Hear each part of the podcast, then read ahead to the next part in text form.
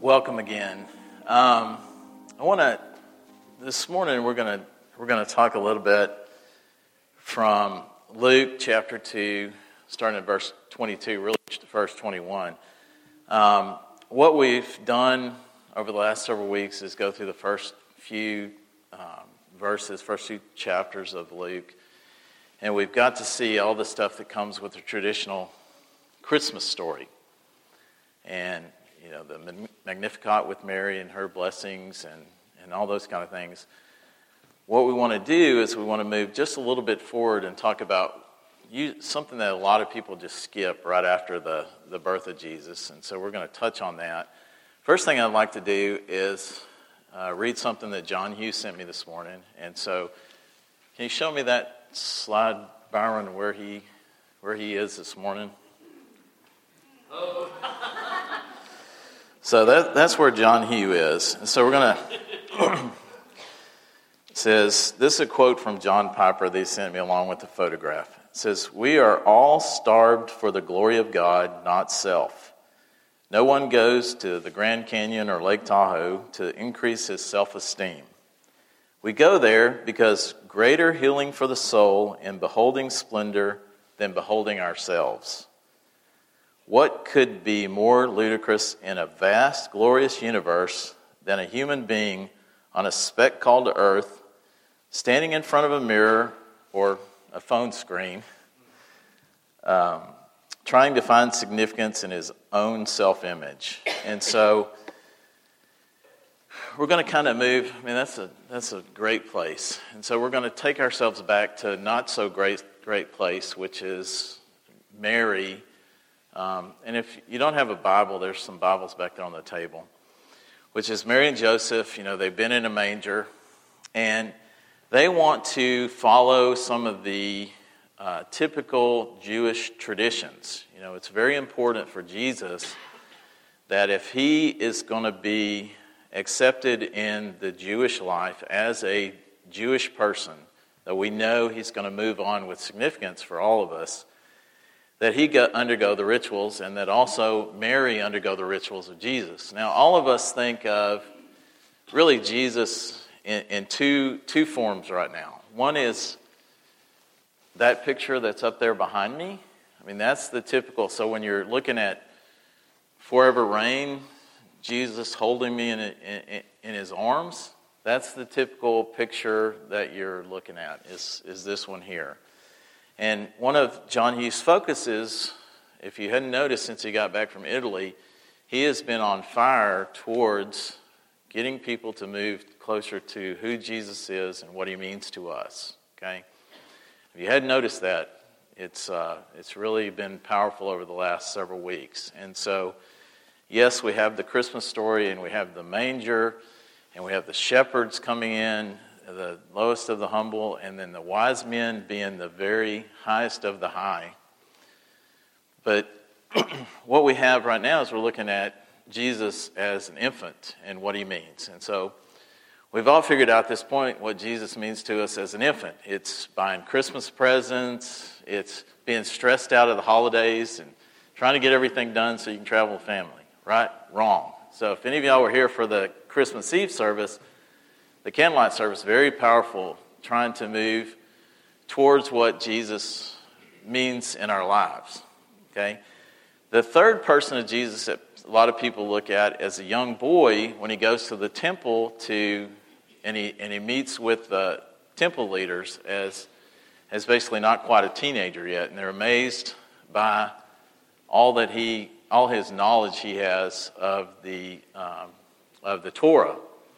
So, what we're going to take a look at is that little time between there. So, what we have is uh, Jesus presented to the, te- to the temple in uh, Hebrews 2 22. Now, let's take one step back to verse 21 so you all can, uh, can read that. It's a simple, simple little straightforward thing says, And at the end of eight days, when he was circumcised, he was called Jesus, the name given by the angel before he was conceived, conceived in the womb. So both Mary and Joseph separately angels had come to them and said, You will name this baby Jesus. One of the things we find out is a lot of people, I'm sure a lot of people in here, but outside of here, don't know what the name Jesus means, like the meaning of Jesus. Anybody know? Anybody want to take a guess? This is going to be interactive. I'm, I'm not like up here just professing to y'all. Anybody want to take a shot? Neil? God's, God is, God's is salvation, God saves. Okay, so there is somebody that Jesus was maybe named after, maybe not, but has a similar name in the past. Anybody want to take a shot at that? It's a guy named Hosea who, who was eventually renamed Joshua. So when Moses is taking people into the promised land, there's this guy that says, Man, we can take them. We can take that land. We have the power. We have the opportunity. And all the other guys said, No, we're not going to do that. Okay? And so basically, we're looking at a very similar thing. So, you know, one thing I tell you in, in my perspective is a lot of people say, I don't, I don't like the Old Testament. It's got too much things in there that I don't understand. I really like the New Testament, but one thing that took me a long time to understand is I, I think of the Old Testament and New Testament as a piano. So when Tyler sits down there and plays, the notes down here on the bass end are the exact same, you know, A, B, C, D, G, whatever. They're the same notes, just different tone. And so, one thing that we've been learning is that the Old Testament is the New Testament concealed, and the New Testament is the Old Testament revealed. So, when you look at Joshua and his, what we're looking is for a powerful leader, which he was a powerful general, to come in and save the people of Israel and give them the promised land. And so, Jesus, with a very similar name, same meaning, is looking for us to save us from the world and reveal our salvation. Does that make sense to everybody? So that's where we see the importance of the name Jesus, okay? So we want to be sure that we, we draw those. So Joshua was a man of faith and believed in the promised land. Jesus, man of faith, believed, believed in us, basically. So now we're going to move to verse 22. It said, when time came for their purification, according to the law of Moses, they brought him up to Jerusalem to present him to the Lord, as it is written in the law of the Lord. And so those laws are found in, in Leviticus uh, chapter 12.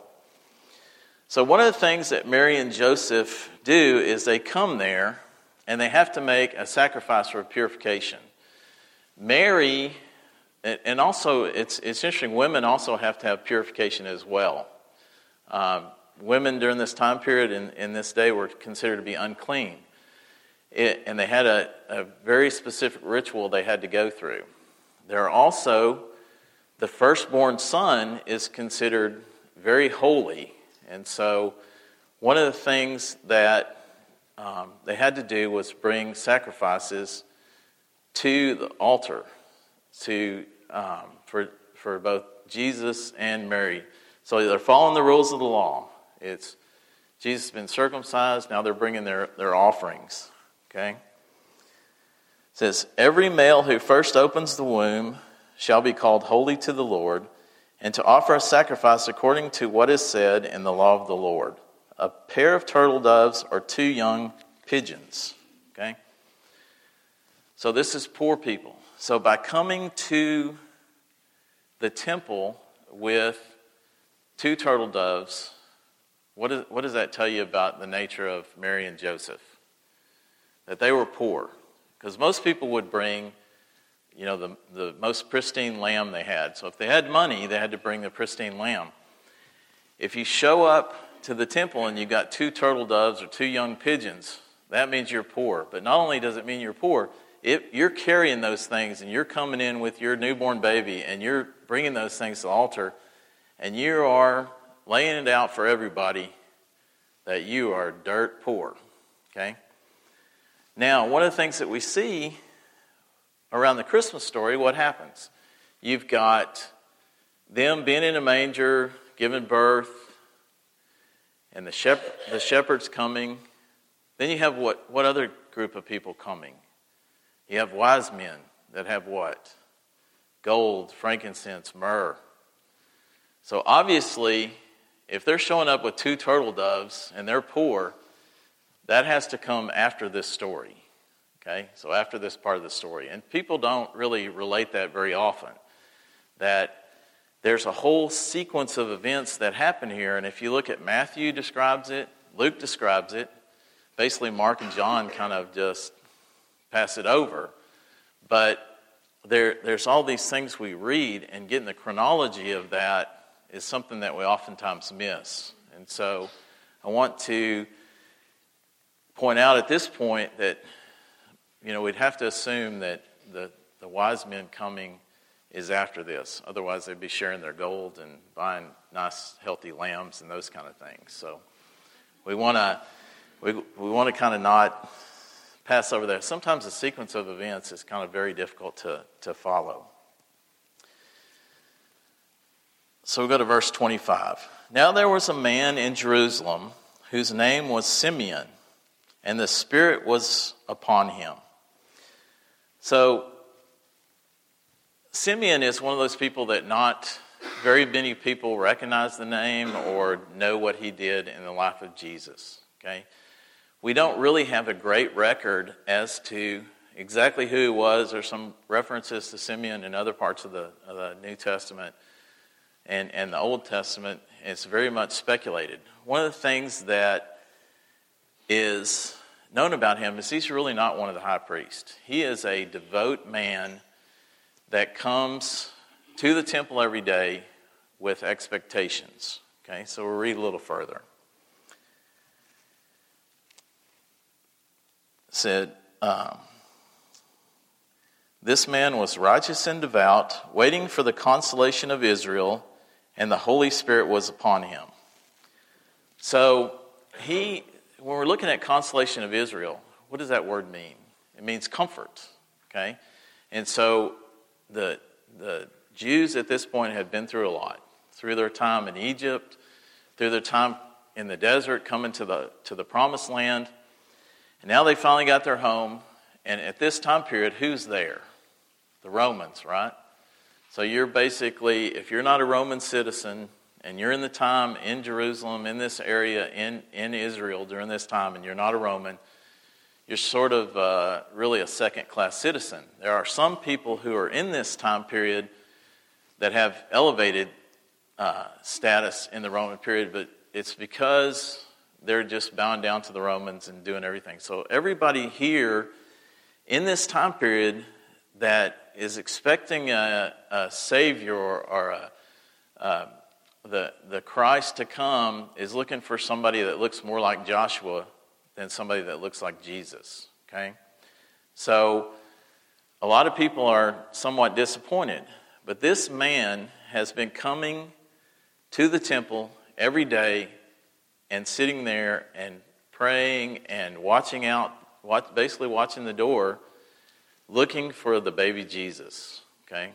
That is his whole thing that he's doing when he's coming there every day.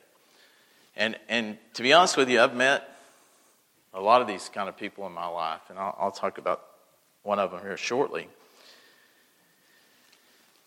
The, the other thing is this thing about the Holy Spirit.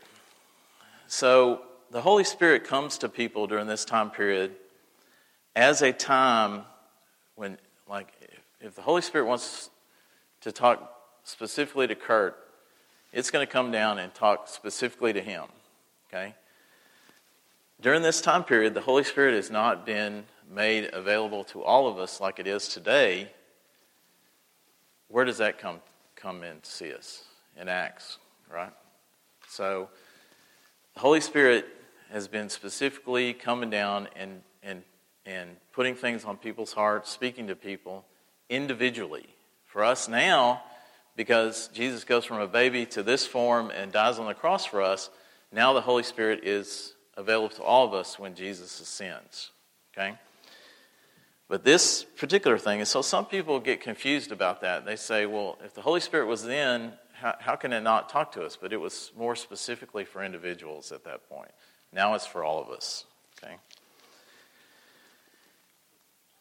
So, and it had been revealed to him by the Holy Spirit that he would not see death before he had seen the Lord's Christ. And he came in the Spirit in the temple, and when the parents brought the child Jesus to do for him according to the custom of the law, he took him up in his arms and blessed God and said, Okay, so now he not only is there every day of his life, coming there, praying, waiting for this expectation, it walks straight in through the door to him. And he recognizes that. How many of us recognize that? It's very difficult. So for me, in my own life, when I go in and see patients, I'm a surgeon by trade. When I go in and see, see patients, I, oftentimes they'll come to me and say, Doc, I want you to pray for me. I say, Yeah, okay, I'll do that. I walk out of the room, and then suddenly, Hey, you got to go here or you got to go there, and what do I do? Sometimes I forget. Okay? What, what I felt is if you feel that Holy Spirit leading on you and you feel the place you should be in life, I became very strongly convicted that if somebody says, Hey, doc, pray for me, I've got to do it right that second. I just take time, I do it right that second. Suddenly, nothing outside becomes as important as that particular moment. So, all of us see those moments like this in our lives, but we have to be able to recognize that. So, Simeon is one of those people who recognizes that. Okay? So, he he is um, now seeing Jesus. And so this is a lady and a, and a guy bringing a baby in that's eight days old, walking in to the temple and saying, Hey, we're here to, to have our, our newborn firstborn son blessed. And he recognizes that. So, one of the things we need to do in our own lives is be that same thing. Now, importantly for him, we assume that he's older. And basically, what he's doing is he's sitting there waiting to die. He can't die until he sees Jesus. Okay? And so, first thing he does is he brings Jesus in and he raises him up in the air, and then he says these next few verses. Okay? I have seen that in my own life as well. I had a patient when I first came to to Jackson to practice 17 years ago. I admitted a lady who was, was dying, and it was clear she was going to die. It was clear to her, it was clear to her family, everybody. But when you walk into her room, she looks at you and says, Have I told you about Jesus? Have I told you about Jesus? Have I told you about Jesus? That's what she says every time you go in the room. Have I told you about Jesus? Have I told you about Jesus? Have I told you about Jesus? For days. And it was just like, even if she looked like she was about finished, when you would walk in the room, she would suddenly perk up and say, Have I told you about Jesus? Okay. I walked into her room and she looked at me and said, Have I? Yes, I have told you about Jesus. And a few minutes later, she died. That is this, these kind of people, in my opinion, still live in our world today. And all you got to do is look for them. Okay? So, Simeon, I have seen Simeon. We're going to talk about another lady named Anna. I've seen that person with my own two eyes in this day and age. Okay? And I see people like that in our congregation. They're here working, serving, being models of Jesus all the time. Okay? So now Simeon has the, the baby Jesus up in the air, and he makes this statement. So, how many of y'all think of a guy standing at the temple holding this baby up like this to the, to the people in the temple? Most people think of that, or most people think of the baby in the manger, not this baby. Okay? Said, Lord, now you are letting your servant depart in peace, according to your word. For my eyes have seen your salvation, that you have prepared in the presence of all peoples a light for revelation to the Gentiles and for the glory of your people Israel. So now he's standing up in the temple, in front of the priest, and he said, This baby is for everybody, Gentiles and Jews.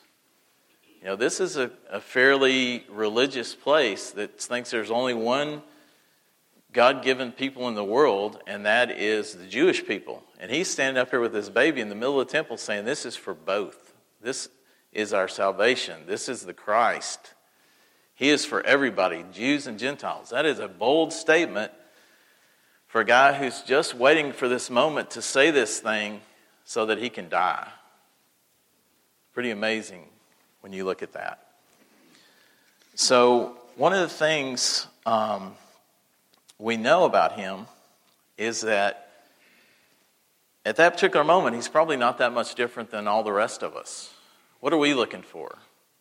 Are we looking for the fastest way up to the top? Are we looking for the ways to prevent us from going all the way to the bottom?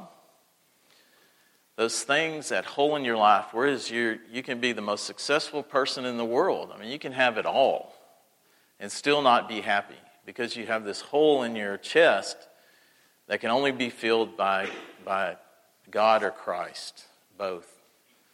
Okay?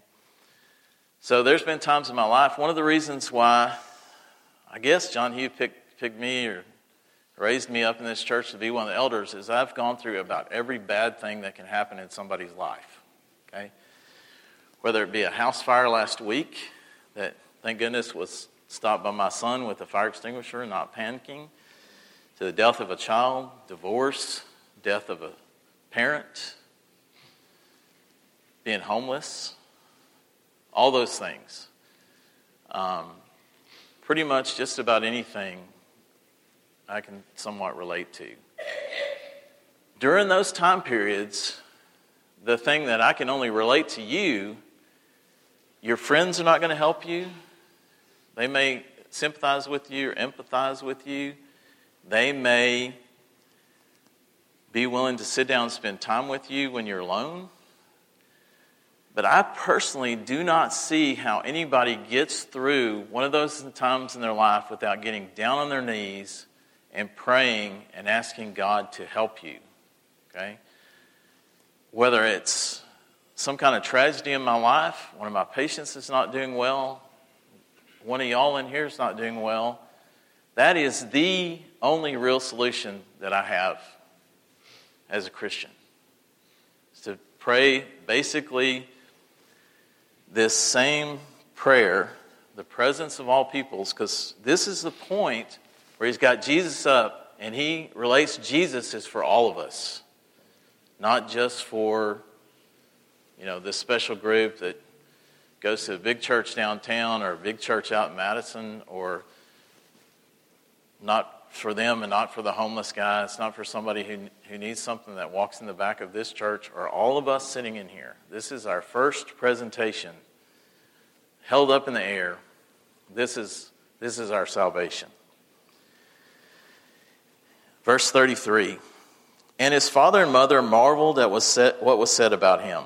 And Simeon blessed them and said to Mary his mother, Behold, this child is appointed for the fall and rising of many in Israel, and for a sign that is opposed, and a sword will be pierced through your own soul also, so that thoughts from many hearts may be revealed. So, God is a prophet. What are we hiding in our lives? What do we do when we're by ourselves? You know, there is somebody or something that will, will see us. It's God, Jesus. Okay? This is his declaration that this child is the one that's coming for us to reveal all those things. So if you take the Magnificat, which we've been looking at during the Christmas season of Mary's blessing of being the uh, mother of Jesus, what we're next looking at is somebody telling us, yeah, you've been happy and you've been blessed, but you're fixing to be, go through a lot of misery in your life. And it's even going to be so bad that you're going to be pierced through the side during this time period. Okay? And I bet Mary and Joseph are going, that doesn't sound good. Because everything else they've had has been coming through in their life, right? All this stuff they said, this is going to happen, this is going to happen to you. Oh, and by the way, you're going to have a lot of sorrow from this point on, and you're eventually going to get stabbed in the side. So, one thing I tell you is we, we can know that from our own lives. At one point, things may be going great for us. We're going to get pierced from the side. But in my own life, this is the only place I have to turn, whether it be for somebody else or for myself or my family. So, go to verse 30, 36. And there was a prophetess, Anna, the daughter of Phanuel of the tribe of Asher, and advanced in years, who was a widow until she uh, was 84. She did not depart from the temple. So, this is a lady that, even though she's 84 years old, every day is here praying at the temple, working in the temple, serving the temple. How many people have any trouble looking for that person around? Don't really. You look around, you'll find people like her. She would fast and pray night and day. And then coming up to that hour, she began to give thanks to God and speaking of him to all who were waiting for the redemption of Jerusalem. So another person there that recognized that Jesus come in. So now we have these two people that have waited all their lives for this moment. Recognition is the real is the real thing. Um, so one of the things in that Simeon song that you'll see that those verses in the middle when he's talking, a lot of people that is some people may be familiar that some churches use that as their evening prayer. Their if you look at books of common prayer in other churches, that's the thing that's there. It's also something you may recognize in the future at funerals when you see them. Margaret Thatcher, when she died, this was one of the verses that they used for her funeral. So, all right. So I want to switch gears a little bit as we're coming in to the new year. We're going to start. You know, with John Hughes been on fire lately. And this has been this deep message to uh, rise with God. We're going to be adding to love your neighbor is that. Okay? Part of loving your neighbor is loving everybody in this room. Um, and so, you know, when I talked last on Ecclesiastes, you know, we want to start making sure that we know what's going on with everybody in here and how we love on one another, not only inside this building, but outside. One of the things in our Rise with God time we're, we're talking about is reading our Bible. Okay, so we want to encourage everybody to read their Bible. So I just want to read you a little thing from Woodrow Wilson. And so, whatever your opinion of Woodrow Wilson, it's kind of changing with history as people start rewriting history. We know he led us as president for two terms, basically Nobel Peace Prize winner during World War I. Okay? He said this The Bible is the word of life. I beg you will read it and find this out for yourself. Read not little snatches here and there, but long passages that will really be the road to the heart of it. You will not only find it full of real men and real women, but also of things you have wondered about and been troubled about all your life. The men have, have been always, and the more you read, the more it will become plain to you what things are worthwhile and what are not, what things make men happy. Loyalty, right dealing, speaking the truth, readiness to give everything for what they think their duty, and most of all, the wish that they may have the real approval of Christ, who gave everything for them and the things that are guaranteed to make men unhappy. Selfishness, cowardice, greed, and everything that is low and mean. And so when we talked about Ecclesiastes, we went to that verse in, in, in uh, Psalms that talks about what angers God. Okay? When you have read the Bible, you will know that it is the Word of God, because you will have found in it the key to your own heart, your own happiness, and your own duty.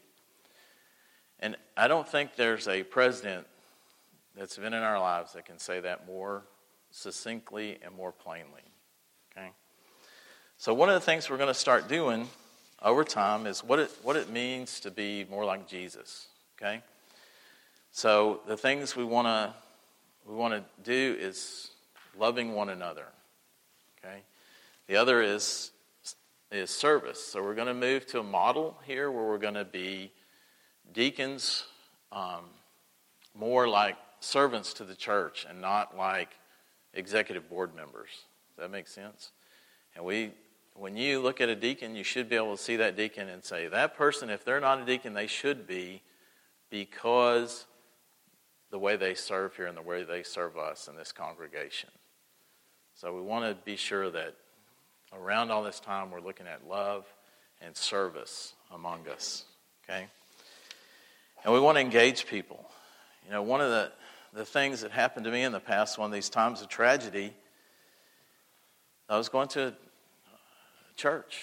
Had just a horrible tragedy. And it was like, and forgive me, I grew up in Texas where things may be a little bit different than here.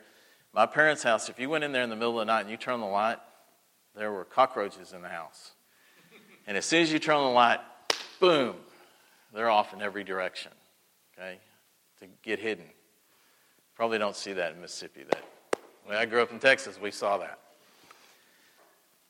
You don't want a church or your church family, when you go through a tragedy, to be like when you turn on the light and those cockroaches go. You want your church family to be the opposite of that. Okay? And so that's what we want to build and continue building here, and we've been, been building here, is that when the light comes on to you, like it shines on you for whatever tragedy it is in your life, that people go towards that light and not away from it. So um, that's really all I have to say this morning.